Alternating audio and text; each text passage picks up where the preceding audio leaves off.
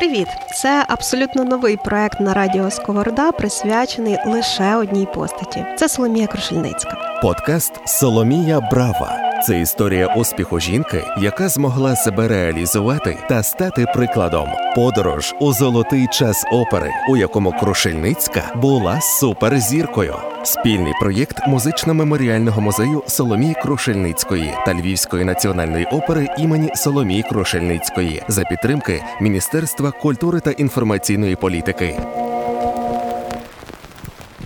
Привіт! Це п'ятий епізод подкасту про Соломію Крушельницьку. І сьогодні ми розповідатимемо, мабуть, найбільш кульмінаційну історію в її кар'єрі. Адже вона направду вписала своє ім'я в історію світової музики, ризикнувши виконати після провальної прем'єри оперу Мадам Батерфляй Джакому Пучіні. Зараз ця опера вважається однією з найпопулярніших на сценах оперних театрів абсолютно всього світу. І це сталося завдяки Соломії Крушельницькій. Про цю надзвичайну історію, а також про тріумфи на сценах Неаполя, Львова і знаменитого Міланського ласкала. Ми говоритимемо з Галиною Тихобаєвою, заступницею директора з наукової роботи музично-меморіального музею Соломії Крушельницької у Львові. Вітаю вас, пані Галино.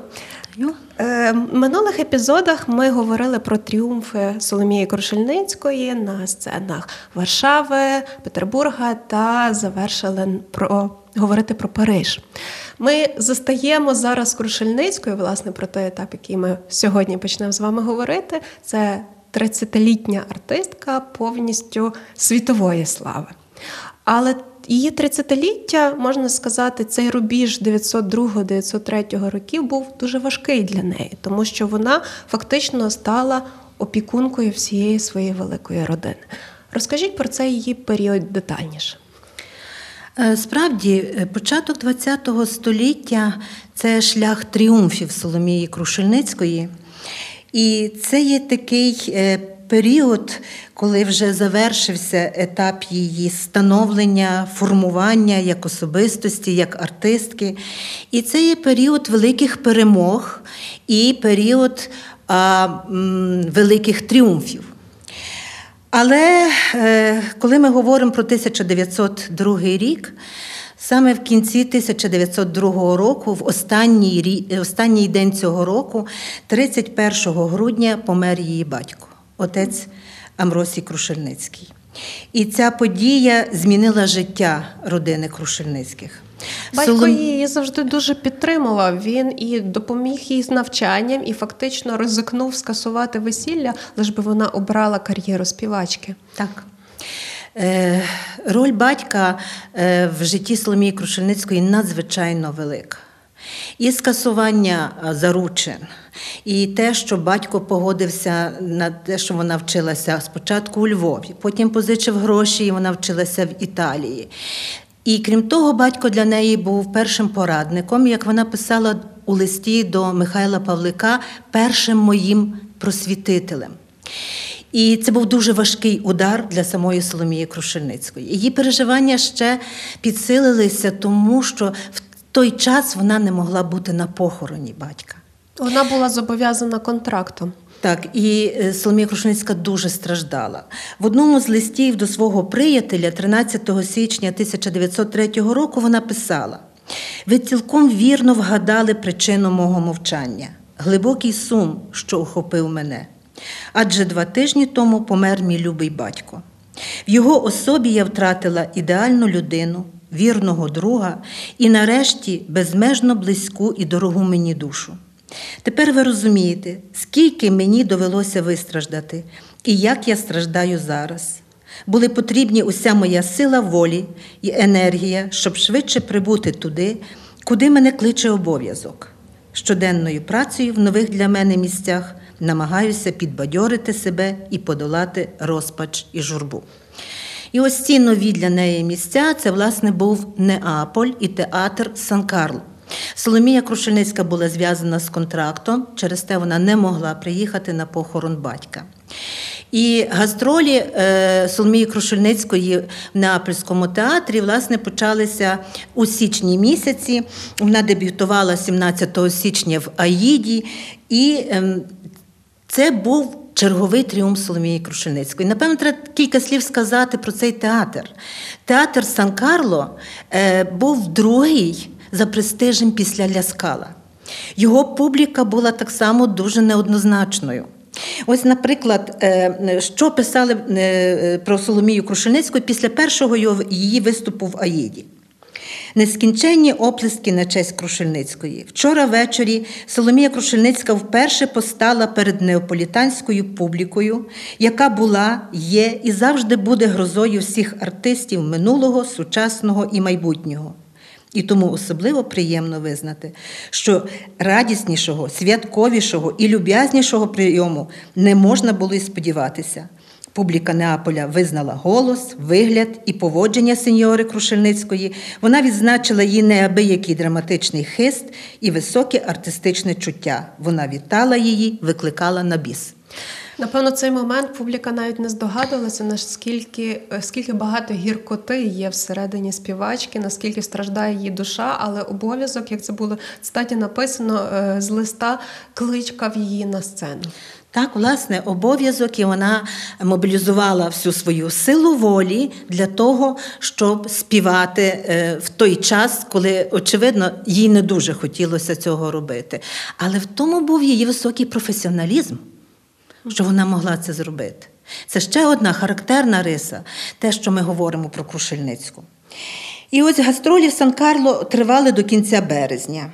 І вона виступила більш ніж в десяти операх. Особливо е, її е, вітали і успішно, особливо в Аїді, Отелло Верді, в Жидівці Галеві і в Богемі Почині.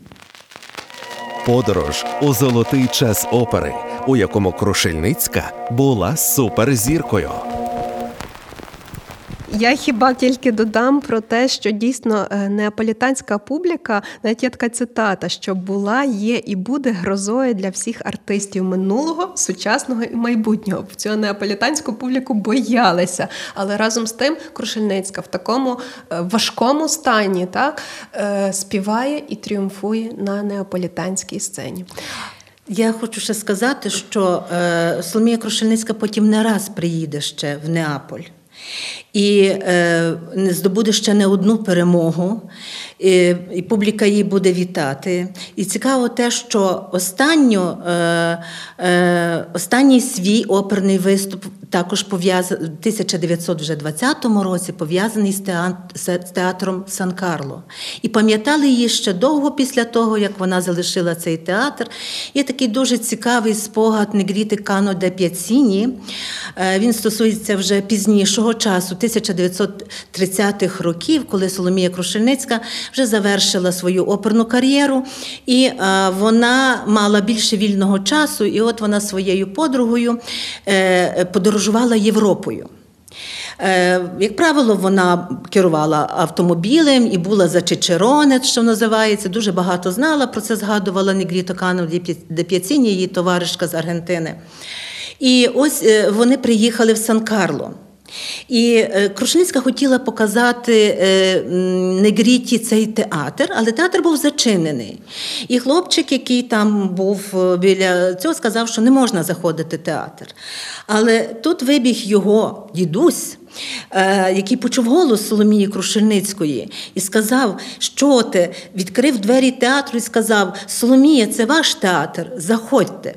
Це і сказав для свого внука, своєму внукові, що е, це найбільша артистка, яка виступала в нашому театрі.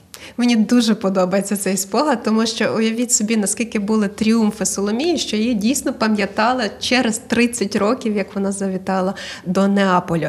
Але скажіть, будь ласка, а що ж її родина? Я так розумію, що в Білій вони вже не могли мешкати так. Як їхній будинок був власністю церкви, е, куди відбувся їх переїзд, і як Крушельницька власне допомагала своїм, е, своїй родині?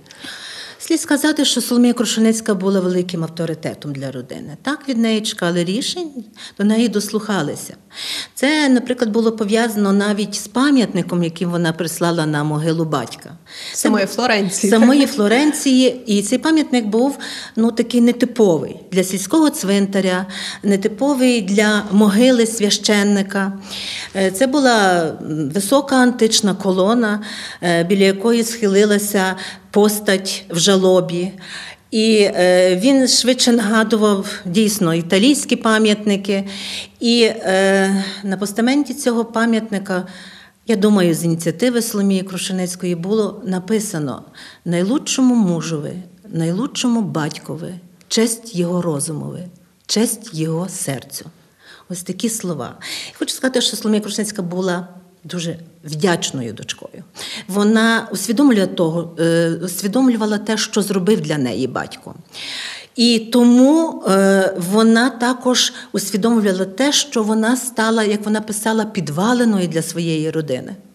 Вона зобов'язана турбуватися про свою родину і повернути, як писала до Павлика, оті шеляги, які були видані на те, щоб вона вивчилася і стала артисткою. В першу чергу це зробив батько.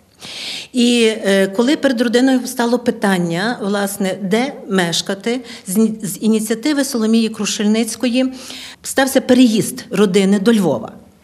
Е, Власне, це була її ініціатива. Вона взяла цю відповідальність на себе, і родина приїхала в 1903 році, ліквідувавши своє господарство в Білі до Львова. А в, е, в кінці 1903 року купили е, теж з ініціативи Соломії Крушельницької. Родина купила цей будинок. Верніше, Соломія Крушельницька купила її для своєї родини. Для цього вона е, попросила допомоги свого швагра. Карла Бандрівського, і він займався е, цим питанням. І, власне, він е, вибрав, ну, якби вдалося купити за ті кошти, очевидно, які були наявні, е, будинок на вулиці Крашевського, 23, і е, величава камениця, як тоді казали. І вже в кінці 903 року родина переїхала до, до цього будинку, і газета Діло писала в той час. Панна Сальомея Крушельницька, що в цьогорічнім сезоні співає в Неаполі в театрі Сан-Карло, і за кожним виступом докидає золотий листок до давно здобутого вінця незвичайної слави, набула у Львові величаву двоповерхову каменицю при вулиці Крашевського, число 23. І одною і другою новиною радуємося і витаємо панну Соломею вірну доньку Руси України як горожанку міста Львова. Очевидно, дуже пишалися тим львів'яни, що власне така артистка стала горожанкою цього міста. І ну, і сюди дуже- переселилася її родина. А потім, коли е, е, молодші сестри вийшли заміж, е, мати померла 1907 році. Е, Управителем цього дому залишався Карло Бандрівський до кінця свого життя, до 30-х років. Дуже добре справлявся з тими обов'язками адміністратора будинку. Тут для того ну, будинок потрібно було утримувати. Отже, е, тут були квартиранти. Дуже, до речі, історія цього будинку, хто тут жив у міжвоєнний час за Польщі, як то казали, і пізніше дуже цікава. Ну, але це окрема історія. Е, ну і власністю цей будинок для Соломії Крушницької був до 1939 року, доки радянська влада не, не націоналізувала, насправді конфіскувала цей будинок. Але Соломія Крушельницька, як ми знаємо, далі тут мешкала, бо в 39-му році вона повернулася з Італії. Правда, хотіла ненадовго, але так сталося, що не могла знову ж туди поїхати. І е, останні роки мешкала тут, в цьому домі, де ми зараз з вами є, Так. і де зараз працює музей Соломії Крушельницької. Подорож у золотий час опери. Запрошує Стефанія Олійник. Ви дуже детально розповіли історію цього будинку. А тепер повернемося знову до 903 року. Після тріумфальних виступів е, в Неаполі. Е, Крушельницька їде до Львова і вперше виступає на сцені Львівської опери, тої Львівської опери, до якої ми Нового тепер театру. звикли. Так а тоді він називався Великий міський театр, щойно збудований в 1900 році. Звичайно, Крушельницьку кликали на відкриття е, цього театру. На жаль, вона не змогла приїхати, і ось гастролі тільки в квітні 1903 року. Що вона виконувала єдиний раз, можна сказати, єдиний гастролі на, сцені нашої львівської опери е, тоді, в квітні 1903 року, і як її сприймала публіка? Е, Справді, Соломія Крушельницька останні свої гастролі у Львові е, мала ще в 90-ті роки. Е, 19 століття, в 95 і 1900 е, 1896 році. І це було в іншому театрі, в театрі Скарбка, який зараз це є приміщення, ми знаємо, нашого драматичного театру імені Марії Заньковецької. І ці виступи були для Соломії Крушельницької ем, достатнім викликом. Е, Напевно, вже слухачі чули цю історію про е, те, як Соломія Крушельницька приїхала до Львова, про те, як її не підтримали, не зрозуміли ні її нової манери співу, ні її нового голосу. Тобто, треба сказати, що Соломія Крушеницька досить пережила всі ці події. І може це було однією, ну я так припускаю, може було однією з причин те, що Соломія Крушеницька не дуже охоче поверталася до Львова. І, ну, але, звичайно, це залежало і від е, запрошення, і від контракту. Ну і ось в 900 1903 році вона має заплановані виступи у Львівській опері у квітні місяці.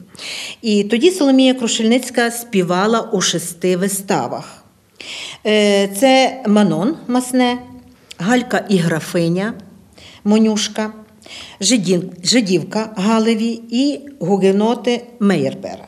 Трубадур Верді. Шість вистав. І не знаю, як вона собі уявляла публіку, приїхав вже, вже примадонною багатьох театрів із зіркою назад до Львова. Але е, вже після першого виступу і після першої вистави газети писали, що можна сказати, що співачка тріумфально в'їхала до Львова, з якого вона кілька років тому виплила на широкі води артистичної кар'єри. Публіка Львова холодна, відзначали вони, не дотримується традицій. І тому здавалося, що вона не пам'ятає своєї давньої співачки. Коли Крушельницька з'явилася на сцені, оплесків не було. Зате після першої сцени зірвалася буря овацій. Так швидко публіку захопив талант співачки. Після другої дії на сцену винесли вінки, букети, кошики з квітами, а в залі гриміли овації. Тобто і цю публіку знову ж таки Соломія Крушельницька завоювала у Львові. Якщо дозволите, я ще зачитаю такі спогади племінниці Ольги Шухевич е, про ті виступи, але трошки з іншого боку. Власне, як племінниця, вона могла спостерігати е, за тіткою, коли вона сходила зі сцени, коли вже напевно видихала, та і як Ага, її вона готувалася, та, як, та, до вистав. Протікав її побут. В день виступу тітка, шануючи голос, ні до кого не договорила. Лежала десь до 11 години, а потім вставала, співала вправи і виходила на прогулянку. Вистава починалася о 7 годині вечора, а тітка виїздила о 5 критим возом з сестрою Емілією яка допомагала їй за кулісами. Тітка сама гримувалася і приготовлялася до виступу, а тому так рано приїздила до театру. Як тільки показувалася на сцені, часом серед великого гурту хористів і статистів, вона відразу впадала в око, вирізняючись худою та виглядом. Тут такі цікаві деталі. Ми дізнаємося, що вона і сама гримувалася, і ми вже говорили про те, що вона сама собі замовляла костюми і привозила їх з Парижу, але такі деталі залі, що е, до 11 години могла собі е, спокійно відпочити і в той день ні з ким не говорила і навіть не відповідала на дзвінки. Це потім ще е, подруга згадує в Аргентині. Так, і справа в тому, що Соломія Крушеницька як співачка, а згодом ну, як педагог, е, вважала, що для артиста, особливо для співака, дуже важливо дотримуватися дисципліни. І е, співак повинен бути завжди у формі. В першу чергу він повинен бути сильно фізичним, тому що е, спів це є величезне навантаження. Не лише на голосниці, але й на цілий організм. І, і можливо, тому що Соломія Крушницька так дотримувалася цієї дисципліни, знаєте, вона змогла зберегти свій голос а, ну, на дуже довгі роки. Адже знаємо, що навіть вже в глибокій старості він звучав, і вона технічно могла виконувати досить складні твори. Ми ще й послухаємо обов'язково, тому що останні записи Соломії Крушельницької, якщо не помиляюся, це вже аж 40-50-ті роки. Так, так? це є угу. фактично 1952 рік. Угу. Ну абсолютно вже перед смертю Соломії 70 років співаді. Так. Це, І це був ще один феномен угу. співачки. 903 е, рік приніс їй дійсно і болісні переживання, і високі тріумфи. Але 1904 дійсно вписав її в історію е, музики. Звісно, ми зараз детальніше поговоримо про історію з мадам Батерфляй Почині, але згадайте, де ще вона виступала і де тріумфально дебютувала цього року. Ну, серед таких важливих подій в житті Соломії Крушельницької, звичайно, це був її перший виступ на сцені знаменитого Ляскала Міланського. Театр номер один. Театр номер один. І е, публіка цього театру, як ми потім теж зрозуміємо, е, була такою, що вона могла освистати артиста. Але Соломія Крушельницька дебютувала там в опері Андріана Лекоре Чилеа і з першої вистави вона отримала захоплення публіки і дуже добру критику.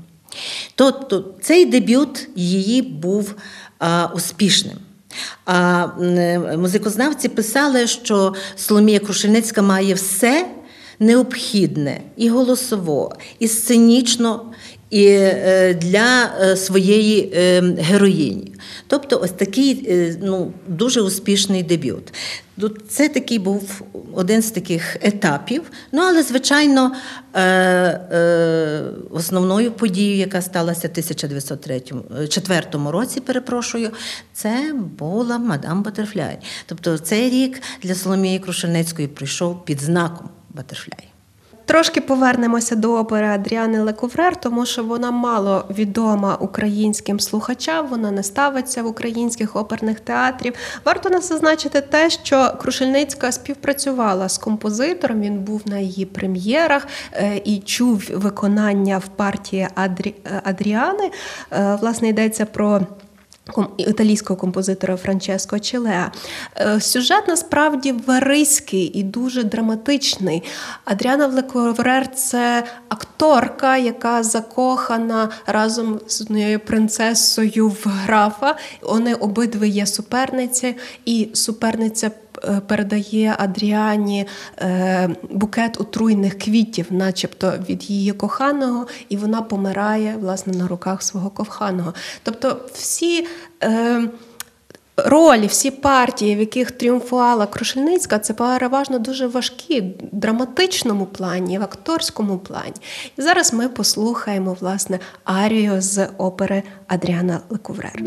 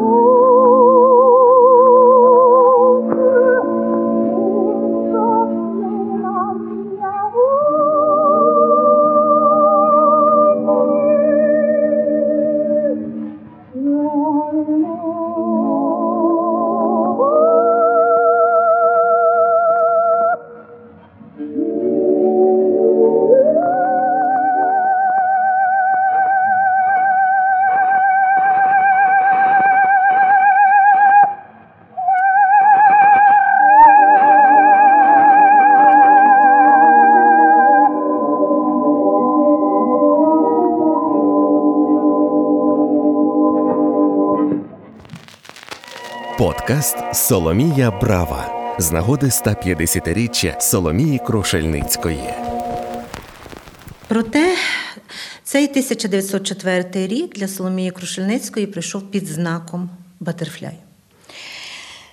Е, саме е, цього року вона стала головною героїнею сенсаційної події, про яку говорили всі музикознавці того часу.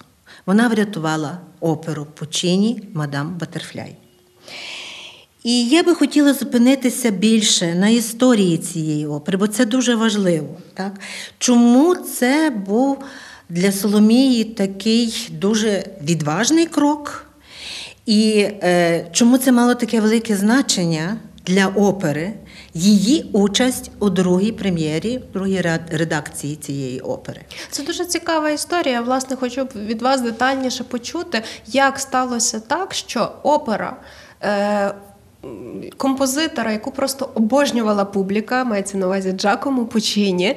Е, він був впевнений на 100%, що створив новий шедевр, не побоявся представити її в Ласкала, і тут е, абсолютний е, провал. провал.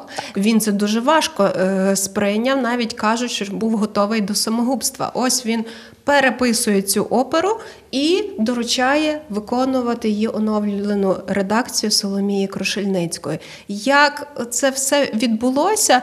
І, можливо, ще один важливий момент про стосунки Пучині і Крушельницької, тому що це було далеко не їхнє перше знайомство.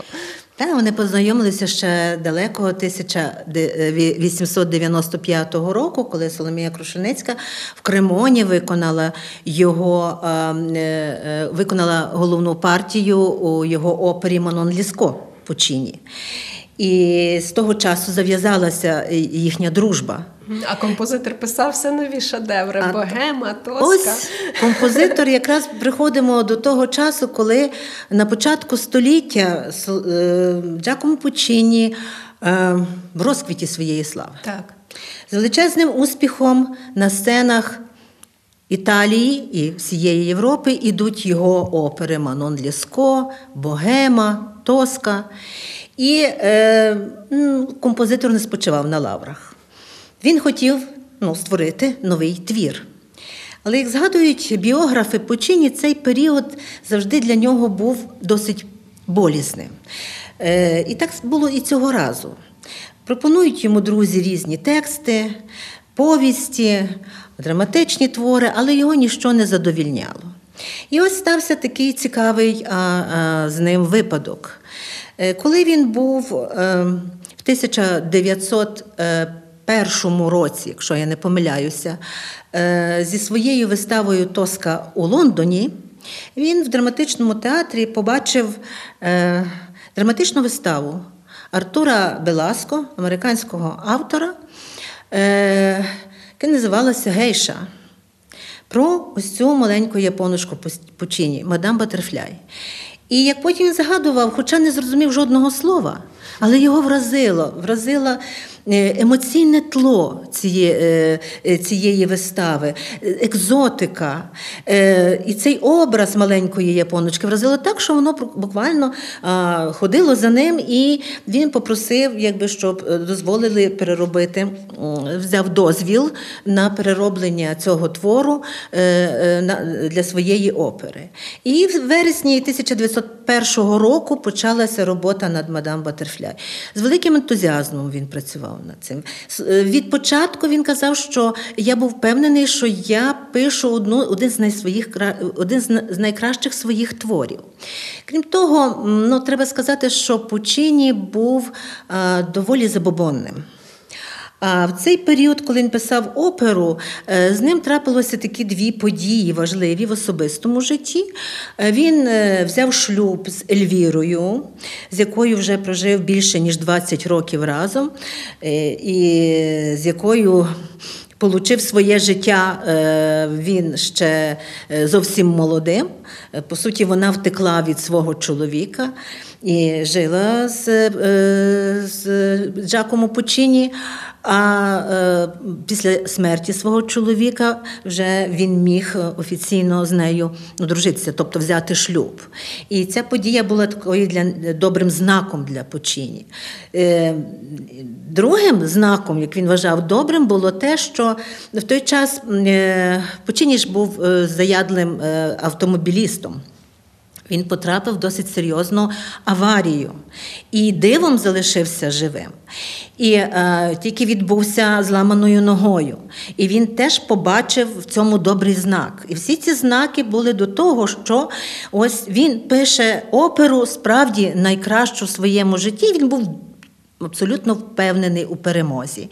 І тому, коли опера на початку 1904 року була готова, він вирішив робити прем'єру у Ляскала. Хоча, як правило, майже всі автори уникають цього театру і випробовують свої вистави в інших театрах, знаючи публіку е, е, цього театру. Та знову ж таки дуже така Але публіка. уявіть собі, що наскільки був впевнений у собі Пучині, що він вирішив це зробити.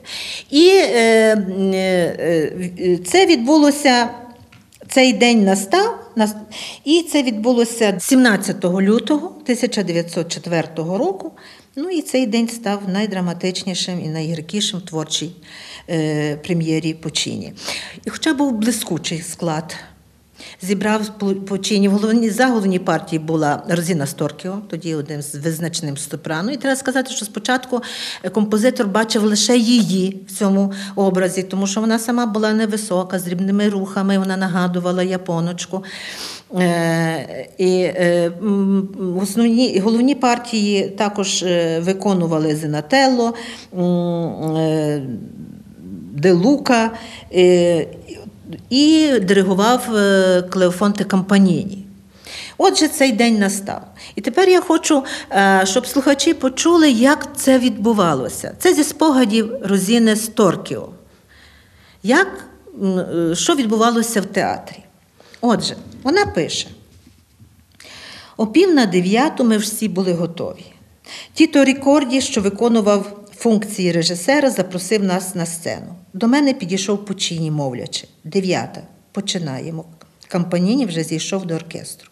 Підходжу до завіси. Я неспокійна, маю недобрі передчуття. Коли оркестр починає грати, тричі хрещуся, Почині відходить і непомітно робить те саме. Епізоди на початку першої дії відбуваються мляво, починають пригнічувати. Один з артистів, зайшовши за куліси, обурюється.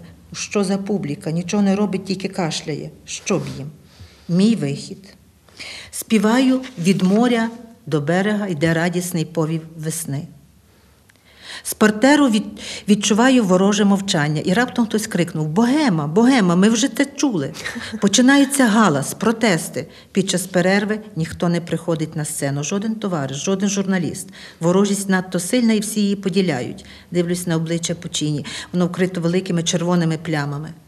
Нервово палить цигарку за цигаркою, не звертаючи увагу на пожежників, які, розуміючи його стан, вдають, що цього не помічають.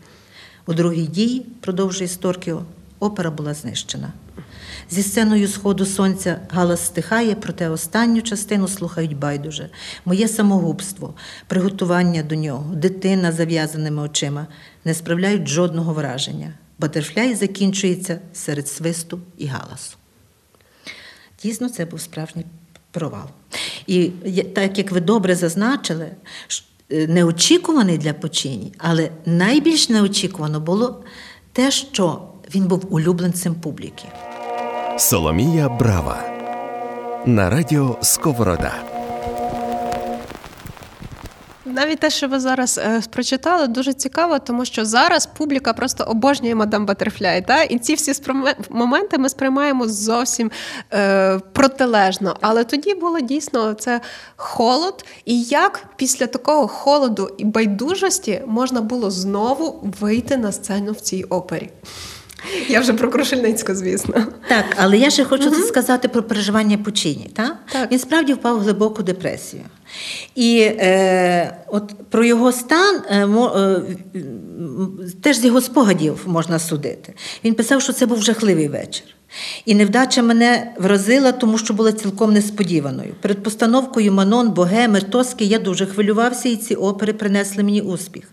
Цим разом почував себе таким спокійним. Опера завжди зворушувала мене, коли читав її біля фортепіано. Вляскала бачив, як артисти і робітники сцени сердечно сприймали батерфляй. Я бачив, що вони полюбили мою японку так, як полюбив її я. А як же я її любив і люблю? Коли писав музику, то бачив перед собою маленьку дівчинку, яка сидить на пагорбі, уся в чеканні. Натомість вчора увечері чув зі сцени нещівний шквал. Я не оплакував своєї трирічної праці, але сумно було дивитися на цей розвіяний поетичний сон, який я плекав з такою любов'ю. Того ранку він продовжував продавці газет ходили під моїми вікнами, вигукуючи Фіаско, маестро Пучині. Якийсь час мені здавалось, що більше не зможу написати жодної ноти. Але друзі допомогли йому, і Почині фактично відразу взявся за е, е, за роботу над другою редакцією цього твору. І одна з причин тому, що він завжди вірив в Батерфляй. І він все-таки вважав, незважаючи на на те, що сталося в Ляскала, він написав дуже гарний твір. І ось вже за три місяці друга редакція була готова. І е, перед ним постало питання, кого запросити на головну роль. Е, ну, Уявімо собі, е, композитора в такій ситуації. Так? Та сама опера. Минуло три місяці, всі пам'ятають її ось цей провал. Запросити якусь другорядну артистку, це значить знов наразитися на чергову невдачу. Не кожна е, примадонна і відома акторка, е, артистка буде співати в такій опері, яка вже була так скомпроментована. Ну і е, Почині звернувся до Соломії Крушницької. Чому він так зробив? Я думаю, тому що він її добре знав. І крім того, Соломія Крушельницька була дуже надійною. І він, напевно, знав, що вона зможе це зробити.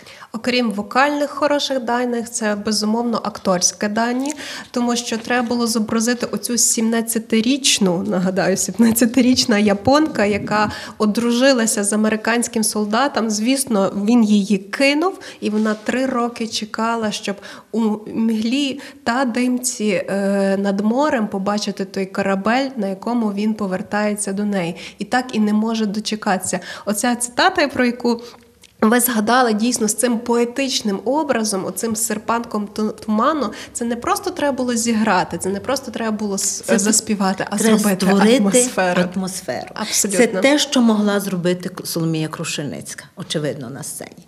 І я ще е, повернуся до того. Але я хочу сказати е, дійсно, е, тоді, коли коли вже вибір Пучині став відомий, він був несподіваний для багатьох його друзів. І один з музикознавців писав, що вони ще е, чули в своїх вухах клич Валькірії.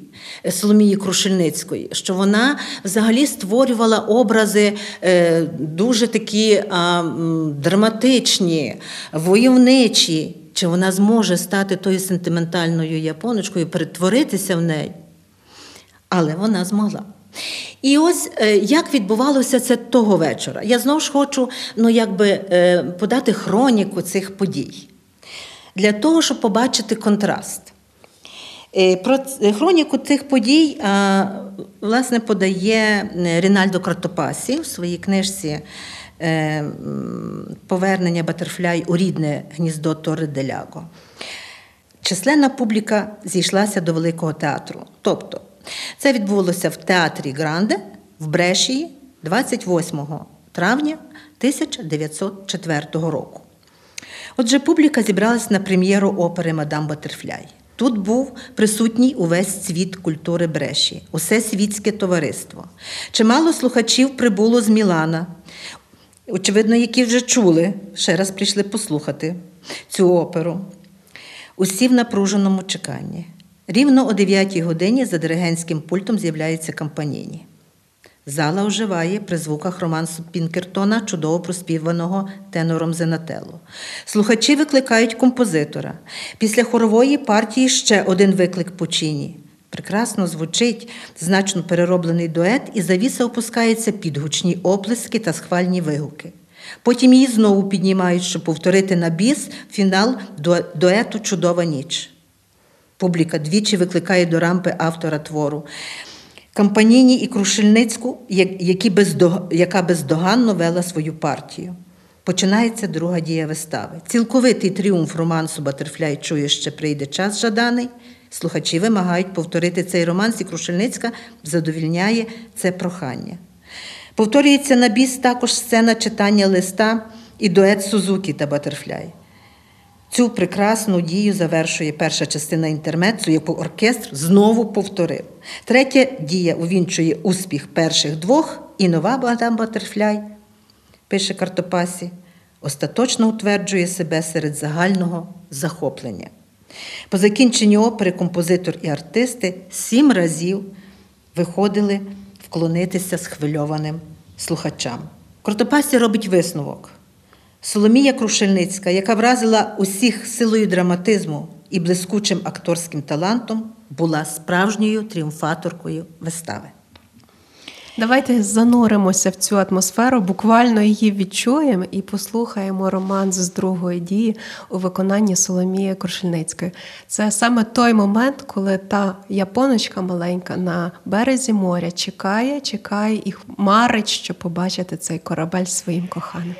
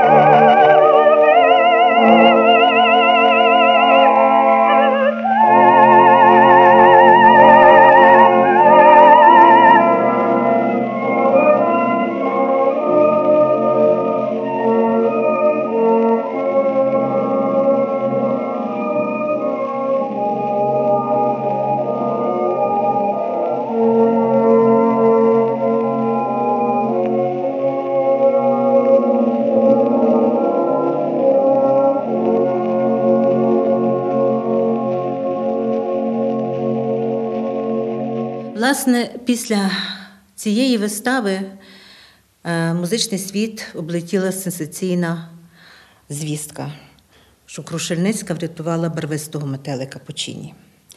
Газети навперебій писали, що своїм успіхом опера завдячує прекрасній українській співачці, і композитор має бути їй безмежно вдячний. Е, Після другого народження Петерфляй Соломія Крушельницька співала в цій опері в різних країнах і в різних театрах з величезним успіхом. Понад сто разів здається.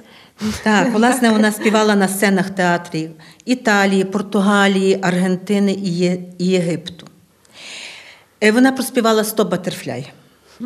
І після сотої вистави, як пише в своїх спогадах Джорджо Папасолі, Соломія сказала Пучині, якому повернула радість успіху і віру в своє мистецтво. Сто вечорів батерфляй. Тепер баста. І віддала йому свою вже освячену славою партитуру. Соломія мала повне право це зробити зі спокійним сумлінням, адже в той час увесь світ остаточно визнав шедевр Пучині. Робить висновок письменника. Саме так Соломія Крушельницька врятувала одну із найвідоміших опер світу. Привіт! Це абсолютно новий проект на радіо Сковорода, присвячений лише одній постаті. Це Соломія Крушельницька. Подкаст Соломія Брава. Це історія успіху жінки, яка змогла себе реалізувати та стати прикладом. Подорож у золотий час опери, у якому Крушельницька була суперзіркою. Спільний проєкт музично-меморіального музею Соломії Крушельницької та Львівської національної опери імені Соломії Крушельницької за підтримки Міністерства культури та інформаційної політики.